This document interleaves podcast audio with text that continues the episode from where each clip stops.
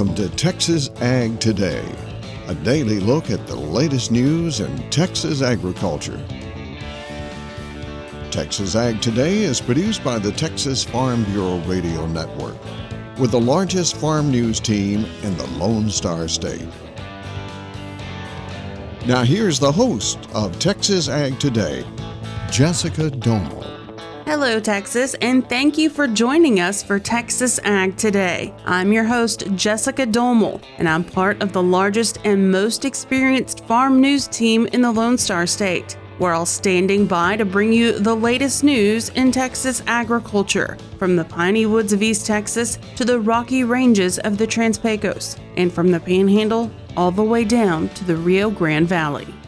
Summer pastures and water supplies looking very good for livestock following the ample springtime rainfall. I'm Tom Nicoletti, and I'll have that story on Texas Ag today. It's not one of the most publicized outcomes of the recent session of the Texas legislature, but lawmakers did pass legislation calling for creation of an ag education program for elementary schools. I'm James Hunt, and I'll talk about the effort to teach kids where their food comes from on Texas Ag Today. We'll have those stories, news from Washington, Texas wildlife news, and a complete look at the markets coming up. The Texas dairy industry is growing. Carrie Martin has that story. Juan Pinheiro, assistant professor and dairy extension specialist with the Texas A&M AgriLife Extension Service in Amarillo, says the huge growth in dairies in the Panhandle has moved Texas up to the fourth largest dairy producing state. The last 20 years, we went from being number 10 in milk production in the U.S. to now being number four. We passed the state of New York on December last year. And we went from producing in 2002 roughly 5 billion pounds a year to now we're producing almost 15 billion pounds. But that growth isn't possible unless there are processing facilities for all of that milk. And Pinheiro says we're lucky to see growth in the processing end of the business as well. Construction of a new $88 million cheese plant in Amarillo was announced a few weeks ago. Weed resistance to herbicides is a constant problem here in Texas. So, what's the solution to manage those resistant weeds? BASF agronomist Adam Hickson is based in Lubbock. He says one key is to remember all of the weed control tools that we have in the toolbox. As humans, I think it's human nature just to really look for what's next and the quick, easy solution. And sometimes um, that quick, easy solution uh, isn't isn't really that quick easy solution. It comes full circle, and we have to go back to kind of the way it used to be, be done. Palmer amaranth resistance was somewhat late coming in Texas, starting around 2011, and that may be because our farmers were still using older chemistries. I'm Carrie Martin on the Texas Farm Bureau Radio Network. Texas lawmakers passed a bill on ag education this session. James Hunt has that report from Amarillo. During the recent session of the Texas legislature, state lawmakers passed legislation calling on the Texas Education Agency to develop an ag education program for elementary schools. One ag group that pushed for the legislation's approval is Texas Corn Producers, whose executive director, David Gibson, says teaching young students where their food, fiber, and fuel comes from is needed not only in the big cities, but even in farm country like the Texas High Plains. We got a lot of kids that live right here, they just still don't understand agriculture and the importance of agriculture. So we were glad to see that come and glad we'll be able to take part. And when Gibson talks about being able to take part, he's referring to the opportunity for the state as it develops its new program to utilize curriculum already developed by Texas corn producers. Hannah Turner, the organization's education director, tells me the Texas corn producers materials first became available for classrooms last year. A big portion of it is plant biology, the actual growth of the plant, how that works, because that's a lot of these standards that these students are set to be learning in these grade levels. But it also focuses on making the connection between corn products and how they relate to life. The Texas corn producers' effort is funded by proceeds from the state corn checkoff, and although early progress has been slowed somewhat by COVID related complications, Turner says the organization has already worked with approximately 390 teachers representing just under 200 schools. We are continuing this summer to put on trainings for teachers and attend conferences throughout the state. And we're really hoping to get to grow this as we go into this next school year. I'm James Hunt on the Texas Farm Bureau Radio Network. Spring rains have improved grazing conditions across much of the state. Tom Nicoletti joins us with more.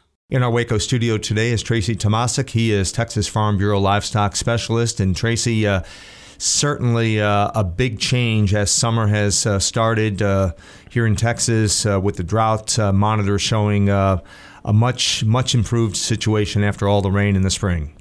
Thanks, Tom. And farmers and ranchers across the, the vast majority of the state have been blessed with some much improved conditions when it comes to rainfall and soil moisture compared to uh, just where we were about a month ago when you look at the drought monitor. Yes, pasture and range conditions are pretty much uh, rated uh, mostly good to fair across the state. A matter of fact, 51% uh, of range and pastures are uh, excellent to good. So uh, certainly that's going to bode well for ranchers this summer. Yes, and it's a stark change from not too long ago. Those uh, late spring rains at the end of May and, and early June have made a huge difference and a great impact on the potential for our, our, our working lands across the state to produce those summer forages that help sustain us through the tough times of the year when we really need them. That's something that farmers and ranchers have been hoping for for quite some time now. Now, uh, there is still some drought in far west Texas, exceptional and extreme. That's more than some. It's a, a difficult situation there. And then uh, in west Texas, uh, the South Plains down in the southwest, uh, still some abnormally dry and moderate drought. But uh, for sheep and goat producers, uh, cattle producers, they ought to reap the benefits of some lush pastures this year across the rest of the state. In, in most of the state, we're in really good conditions, but those parts out in far west Texas, they're, they're accustomed to droughts. So it's something that they're generally prepared for, and the stocking densities out there are so much lower uh, on average that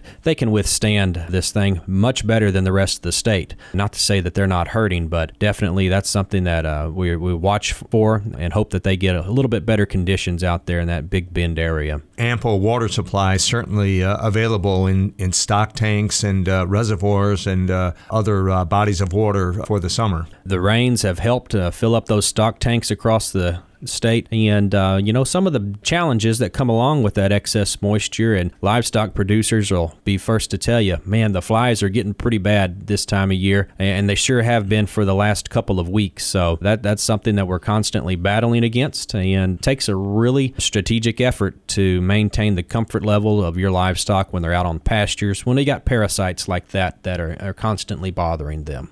That again is Tracy Tomascik. He is a livestock specialist with the Texas Farm Bureau. I'm Tom Nicoletti with the Texas Farm Bureau Radio Network. May rains helped improve some crops in the coastal bend. Tom Nicoletti and Harvey Buring have more. Harvey Buring is standing by in the Corpus Christi area to give us uh, an update on uh, agriculture there in the coastal bend. And uh, Harvey, here we are in the middle of June. What's it looking like? Uh, let's talk about uh, row crop uh, producers at this point. Well, Tom, uh, you know those heavy May rains salvaged the sorghum crop and certainly salvage the cotton crop as well down here and turn things around to the better. And we are looking at some really good cotton and particularly those well drained fields around the area. A lot of the lower ends and those poorly drained fields had some problems, but that week of hot sunny weather uh, the past week has uh, certainly brought those fields in uh, to uh, greening up and uh, setting blooms, we are also seeing some sorghum starting to ripen up. That sounds good for uh, farmers. What about livestock producers? What are the pastures looking like and uh, the condition of cattle? Pasture conditions are tremendously improved and cattle are in great shape. They've put on a lot of weight. The runs at the sale barns have kind of slowed down a bit and uh, calves are gaining. If uh, folks had uh, late spring calves, those calves are showing a lot of bloom now out on these lush pastures. But this uh, hot weather during the past week on some of the sandier, uh, lighter soils is starting to take a little of the lushness out of those green pastures, but there's still ample grazing. And hay producers are starting uh, harvesting activities to replenish uh, some of the hay reserves that were really utilized throughout the uh, dry fall and winter months here in the coastal bend. What about insect pressures, fly pressures on the cattle? Is that a problem down there? Well, certainly horn flies bad problem uh, most of the late spring and summer, and uh, people have had to take measures to keep those things in check. And out in the uh, sorghum fields, there were a few reports of some sugarcane aphid problems, and a lot of this late sorghum, there's some midge activity starting up. And of course, many of these sorghum fields started doing a lot of tillering after we got the big rains in, in May and early June there's a lot of late heads that uh, producers are hoping to harvest, so some activity going on in, in controlling uh, sorghum midge in some locations. Harvey, thanks for your report today. Thank you, Tom. That is Harvey Buring reporting for us today from uh, the Texas Coastal Bend. Be sure to clean, drain, and dry your boats and other equipment if you visit Texas lakes this summer. Tom Nicoletti has that story coming up on Texas Ag today. If your horse is coughing, it could be asthma caused by a number of factors. Texas veterinarian Dr. Bob Judd will have more on that coming up next, right here on Texas Ag Today.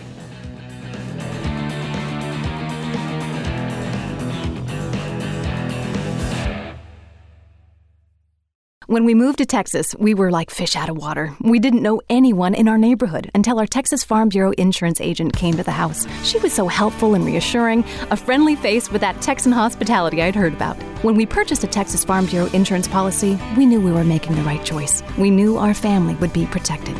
Visit Texas Farm Bureau Insurance today at tfbinsurance.com to find an insurance agent who's a true neighbor. Coverage and discounts are subject to qualifications and policy terms and may vary by situation. We're keeping you informed on everything happening in Texas agriculture on Texas Ag Today. A number of illnesses and conditions may cause horses to cough, including influenza and pneumonia. Texas veterinarian Dr. Bob Judd joins us to talk about another potential cause asthma. I'm sure most people know someone with asthma, as it is fairly common in people, but asthma can also occur in horses. Now, you may not have heard the term asthma in horses because the term is relatively new for horses, but not the disease it represents. Mild asthma in horses was previously called inflammatory airway disease, and more severe disease was called HEAVES, which has been reported for decades. COPD and recurrent airway obstruction are other terms that have been used over the years, and now all of these conditions are under the term asthma. Dr. Sarah Roos with Boehringer Ingelheim indicates in the Remuda publication that the disease is caused by many factors, but the main concern is the sensitivity of the horse's respiratory tract to inhaled allergens like hay dust, mold, forage mites, inorganic compounds, and endotoxins found in feed and bedding. Many of these horses develop problems in the winter when they are housed in stalls, but many Texas horses develop the problem out in the pasture while eating on large round bales of hay. Mild cases may have some coughing, while more severe cases have lots of coughing and difficulty breathing. Asthma can appear just like an infection, but they are treated totally different, as asthma will not respond to treatment with antibiotics. So if your horse has a significant cough, asthma could be involved. Although medication is available for horses with asthma, the most important treatment is a change in management. Horses with asthma can only eat hay that has been soaked in water to decrease the respirable particles, and ideally, these horses would be on a good pasture instead of eating hay. I'm veterinarian Dr. Bob Judd. This is the Texas Farm Bureau Radio Network.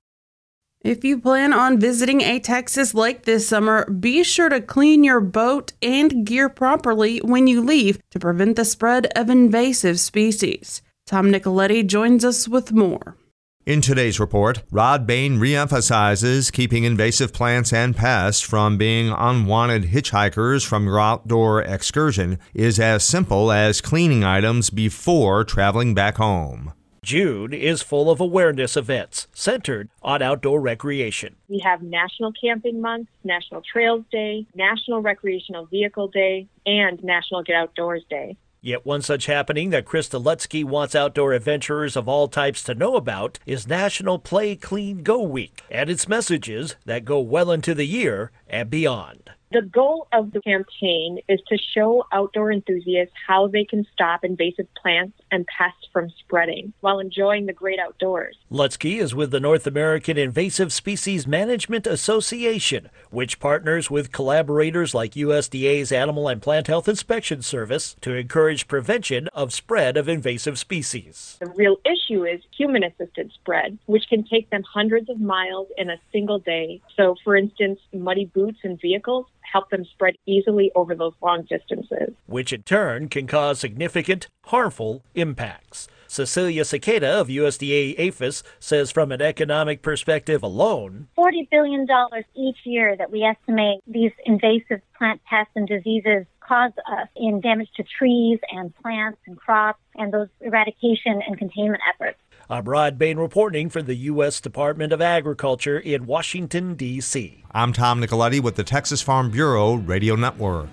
Cotton, cattle, milk, and wheat started out the week lower, with corn trading mostly mixed throughout the day Monday. How did things end up? Well, we'll take a look at the livestock, cotton, grain, energy, and financial markets coming up next. Keep it right here on Texas Ag Today.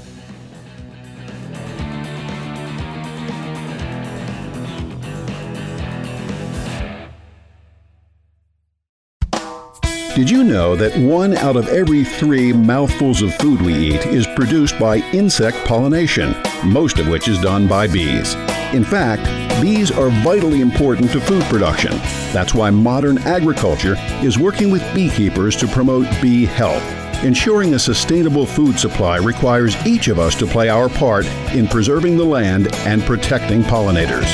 This public service announcement is brought to you by Syngenta.